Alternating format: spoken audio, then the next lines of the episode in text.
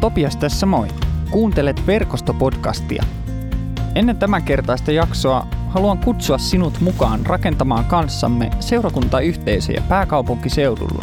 Löydät lisätietoja yhteisöistämme ja toiminnastamme osoitteesta verkosto piste net.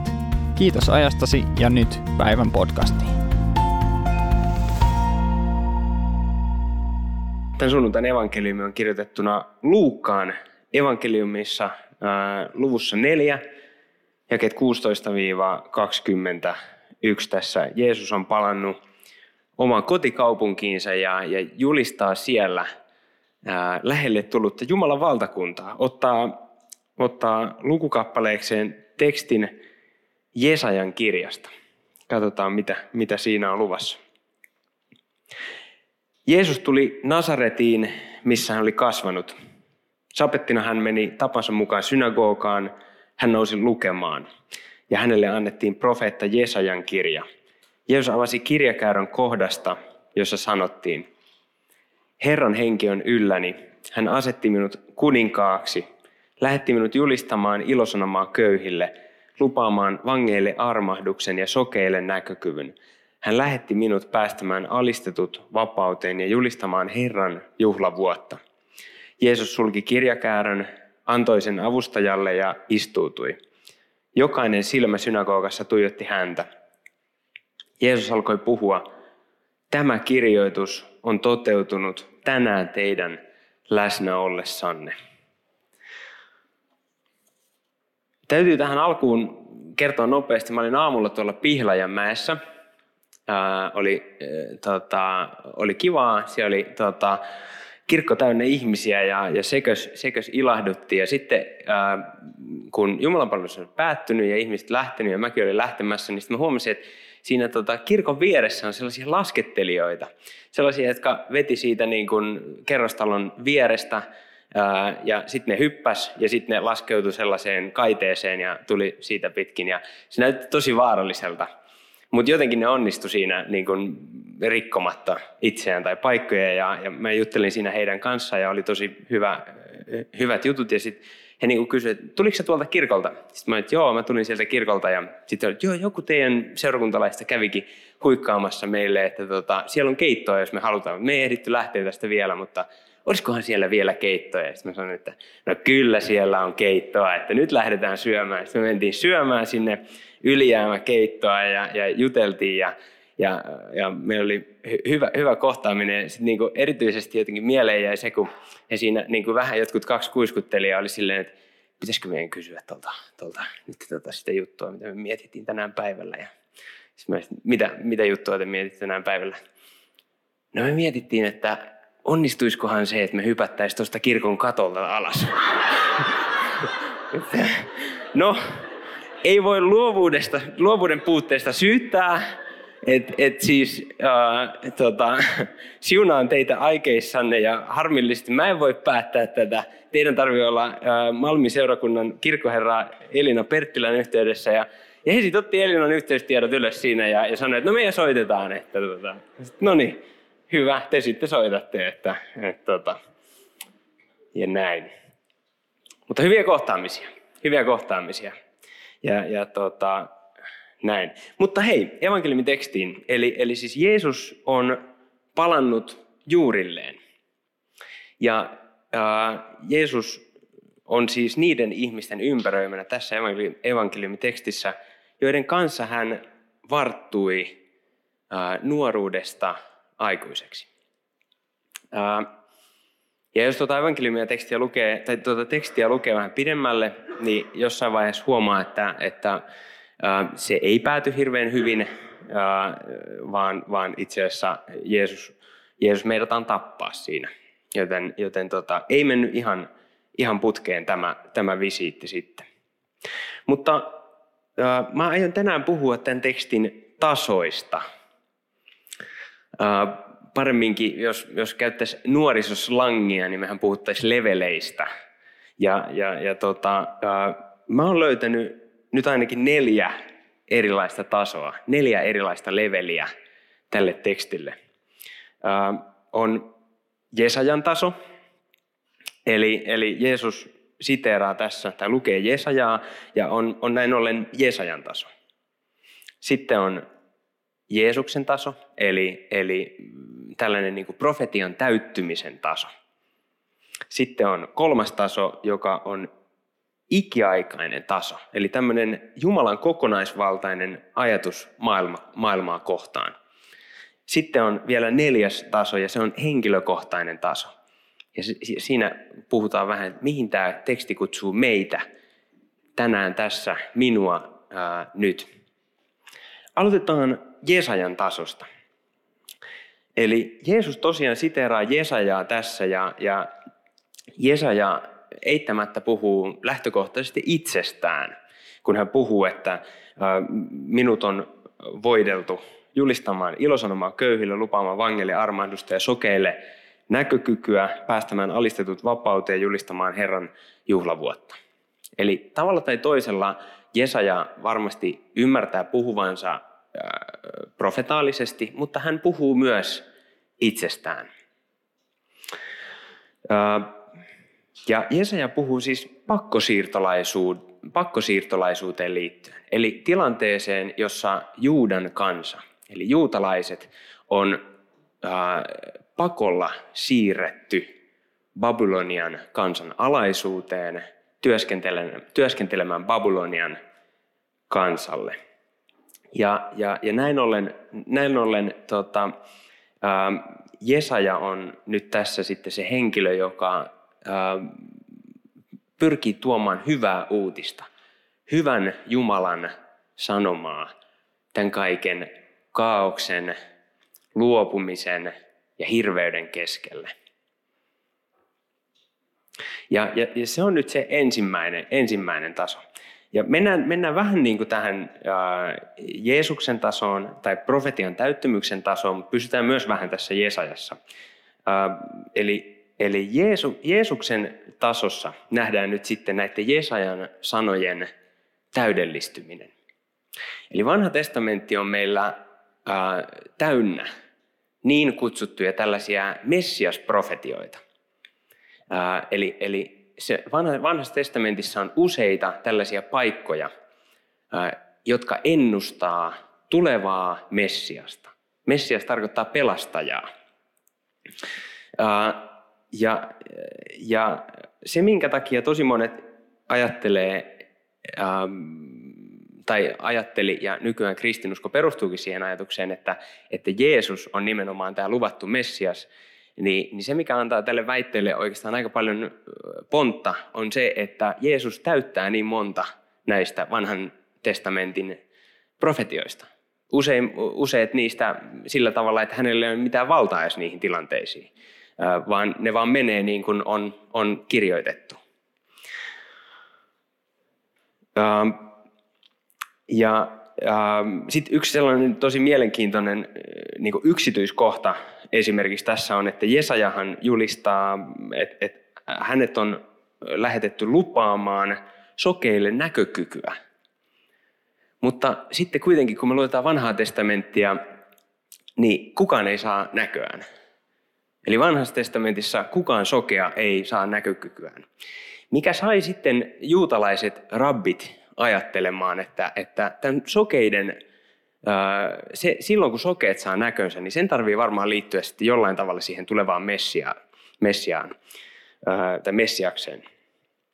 No sitten, sitten kun me luetaan esimerkiksi Johanneksen evankeliumista tämä kohta, jossa fariseukset on aivan ymmällään, kun sokea mies on saanut näky, näkönsä, niin äh, on esitetty, että he on sen takia ymmällään, että, että tota, äh, jos he myöntäisi, että tässä nyt tämä henkilö on saanut näkönsä, niin he joutuisivat vähän niin kuin siitä vetämään jatkopäätelmää, että todennäköisesti tämä liittyy jollain tavalla luvattuun Messiaaseen.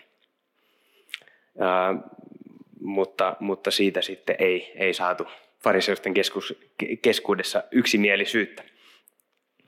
Mutta Jeesus, Jeesuksen sanotaan antaneen monelle, monelle ihmiselle näkönsä takaisin. Ää, Ja Jeesuksen tasossa mä ajattelen, että nimenomaan, niin kuin sanoin, niin, niin tämä profetia, mitä Jesaja sanoi, niin se saa täyttymyksensä. Jeesuksessa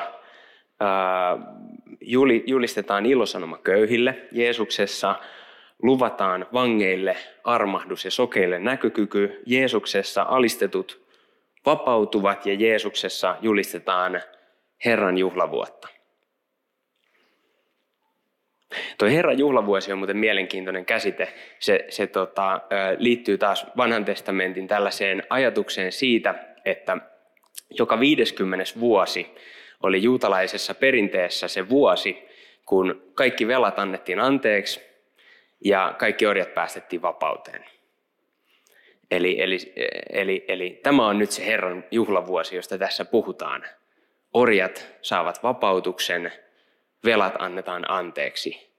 Ja, ja eittämättä Jeesuksen kohdalla tässä puhutaan, kun puhutaan velasta, niin puhutaan siitä velasta, joka meillä on ää, kaiken sen pahan teon myötä toisiamme kohtaan ja, ja Jumalaa kohtaan.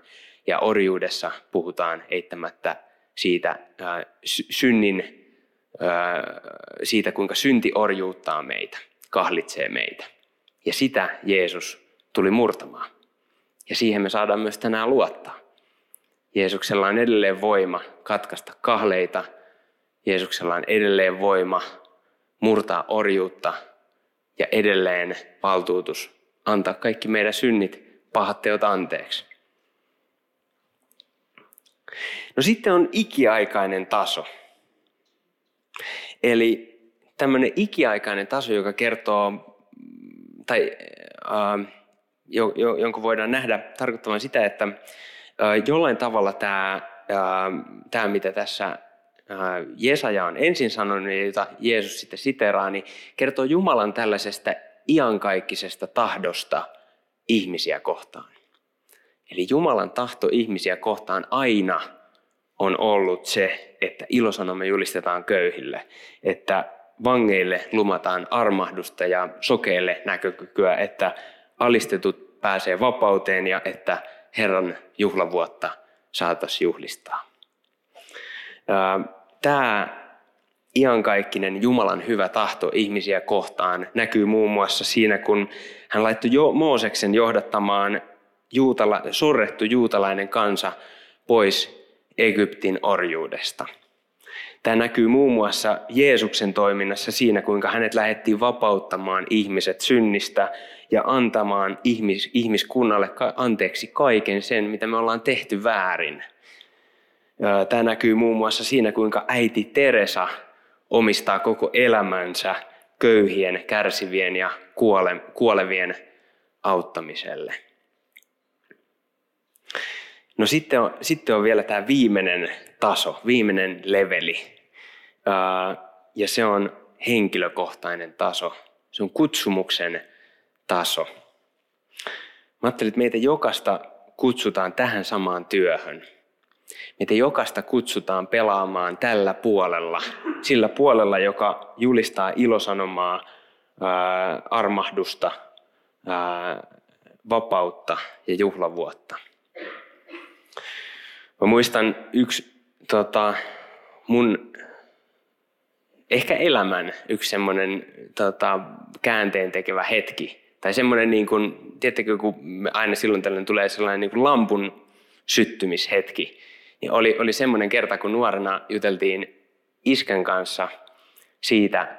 Mä jaoin hänelle vähän niin kuin sitä, ää, sitä tuskaa siitä, että mikäköhän musta tulee isona ja, ja mitenköhän tämä elämä nyt menee ja, ja kun ei oikein tiedä ja on paljon epävarmuutta ja näin. Ja iskä sanoi iskä sano mulle, että oikeastaan niin kuin millään muulla ei ole, ei ole niin kuin hänen mielestään väliä kuin sillä, että ootko se niin kuin uskollinen sille kutsulle, jonka Jumala sulle antaa.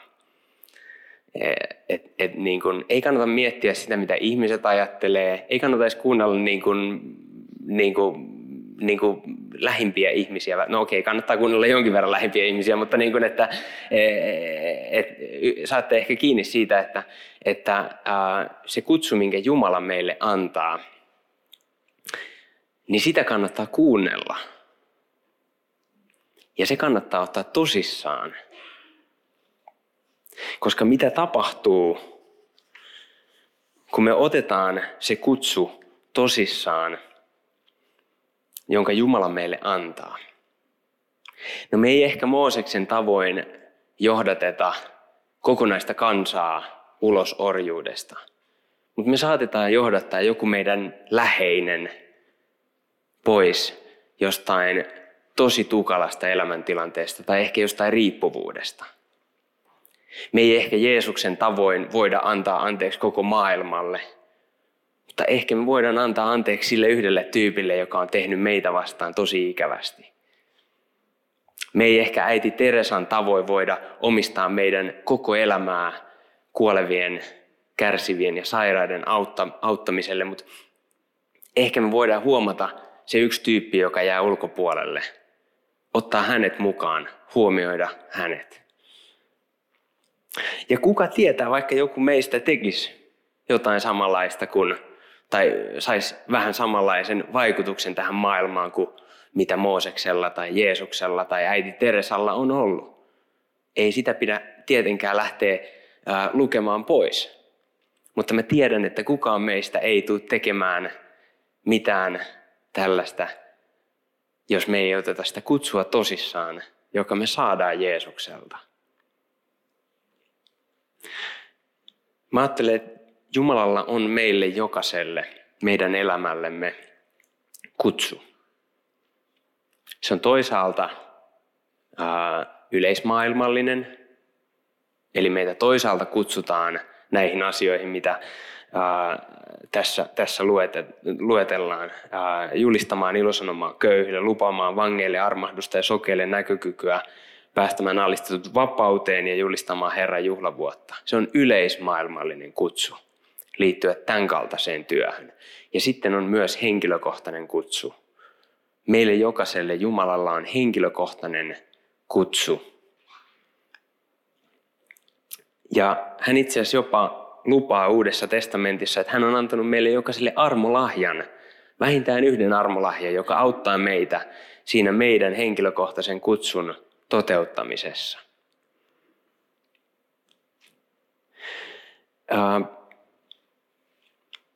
Ja joskus ihmiset saattaa ajatella, että se Jumalalta saadun kutsun toteuttaminen olisi jotenkin hohdokasta.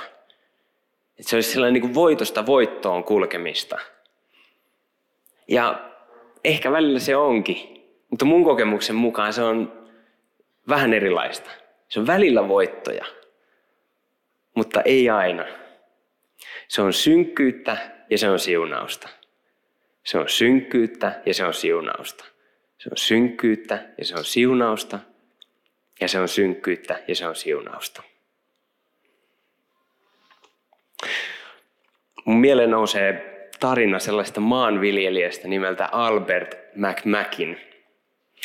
Albert tuli uskoon kaksikymmentäneljävuotiaana nuorena miehenä ja hän koki, että hänen kutsu Jumalalta on kuljettaa paikallisia ihmisiä sunnuntaina kirkkoon. Albert oli, otti tehtävänsä äärimmäisen, äärimmäisen vakavasti. Hänellä oli lava-auto ja sitten lavan hän keräsi joka sunnuntai täyteen. Tästä on useita kymmeniä vuosia, joten silloin liikennesääntöjä ei otettu ihan niin vakavasti. Ne oli enemmänkin sellaisia ehdotuksia. Ja, ja, ja näin, ja onneksi, onneksi mitään ei ainakaan tietääkseni tapahtunut kenellekään, mutta jo, joka sunnuntai Albert ajoi aina lava-auton kirkkoon ja lavalla oli paljon ihmisiä. No sitten oli yksi tämmöinen nuori, nuori mies, joka, jota Albert yritti usein saada mukaan, mutta tätä nuorta miestä ei oikein ehkä ihan niin paljon kiinnostanut tämä kirkkoon lähteminen. Häntä kiinnosti enemmän ää, naisten hurmaaminen tietojen mukaan. Eli hän hu- hu- hurmasi useita naisia kylällä ja hänellä oli vähän tällainen pelimiehen maine. No Albert sitten sai kuitenkin ää, taivuteltua tämän miehen lähtemään kirkkoon ää, sillä verukkeella, että hän saa ajaa tätä lava-autoa.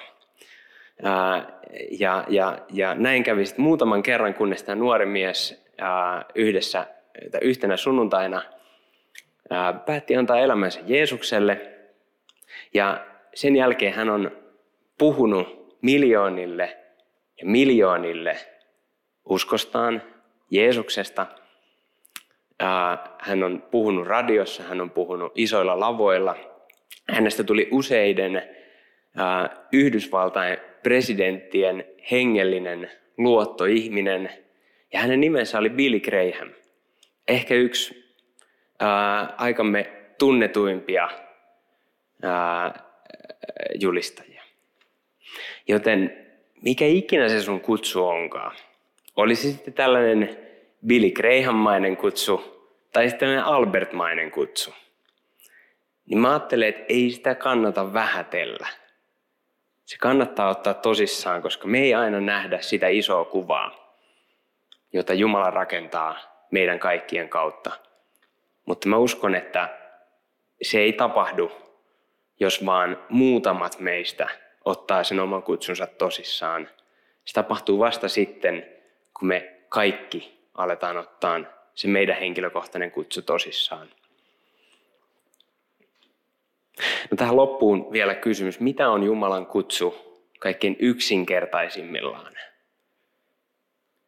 Mitä on Jumalan kutsu kaikkein yksinkertaisimmillaan? Mä ajattelen, että nimenomaan toi sana kutsu on keskiössä. Jumala ei pakota tai painosta, hän kutsuu.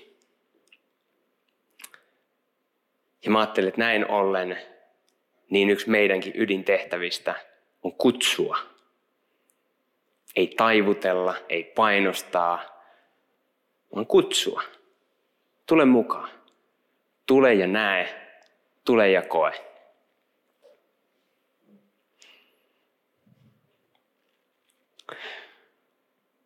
Kutsua Jeesuksen luokse, kutsua kokemaan ja näkemään se, mitä me ollaan jo nähty. Ehkä ollaan nähty, ehkä ei, mutta, mutta tota... joka on ja odottaa ja joka haluaa luoda meidän kanssa suhteen, joka rakastaa meitä. Käydään yhteiseen rukoukseen.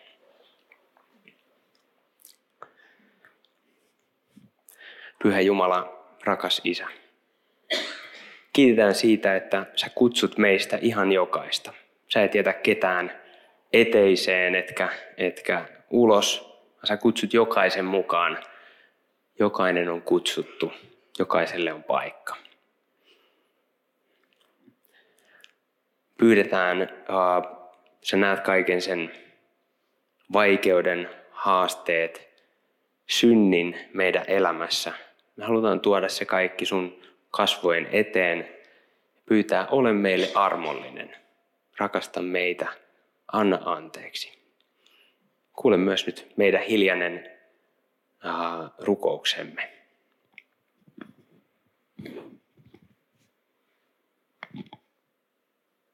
Hänen palvelijanaan mulla on etuoikeus julistaa sulle kaikki sun synnit anteeksi ja tämän synnin päästä me julistan sen sulle Isän ja Pojan ja Pyhän Hengen nimeen. Amen. Kiitos kun kuuntelit Verkosto-podcastia.